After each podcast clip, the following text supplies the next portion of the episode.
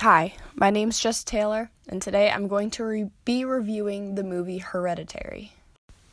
Disclaimer I have never seen a single horror movie before this film in my life. I enjoy a good ghost hunting TV show every once in a while, but never sat through something that, that would continuously scare me for over two hours. However, I don't need to be an avid horror movie fanatic to know that Hereditary did its job. Hereditary was written and directed by Ari Aster. I am absolutely blown away by the fact that this is the first movie he has ever directed. In short, the plot follows the Graham family whose life far- falls apart after the passing of Ellen, mother of Annie, who is married to Steve and grandmother of Charlie and Peter. The plot takes you on a roller coaster of red herrings, but also is riddled with deep symbolism, parallelism, and foreshadowing. This is what I'll be focusing on in this review, while doing my best not to give away any spoilers. Personally, I think color symbolism is one of the coolest foreshadowing and symbolism techniques out there.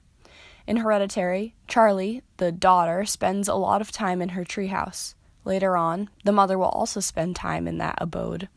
In order to be able to sleep up there, they both need a heater, you know, because it gets pretty cold up there at night, which glows red. There are multiple shots of this, which is very intentional not only to show their presence in the treehouse to the son and father, but also because of the negative things that red represents evil and satanic relations. Secondly, there are multiple things that require a keen eye.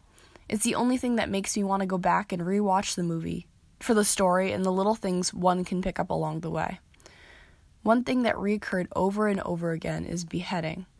Charlie cut the head off a pigeon that hit her classroom window. That, in and of itself, is absolutely terrifying, but it'll come to mean more than that. So will the recurring symbol that can be spotted on a telephone pole, necklaces, and in multiple other nooks of the story.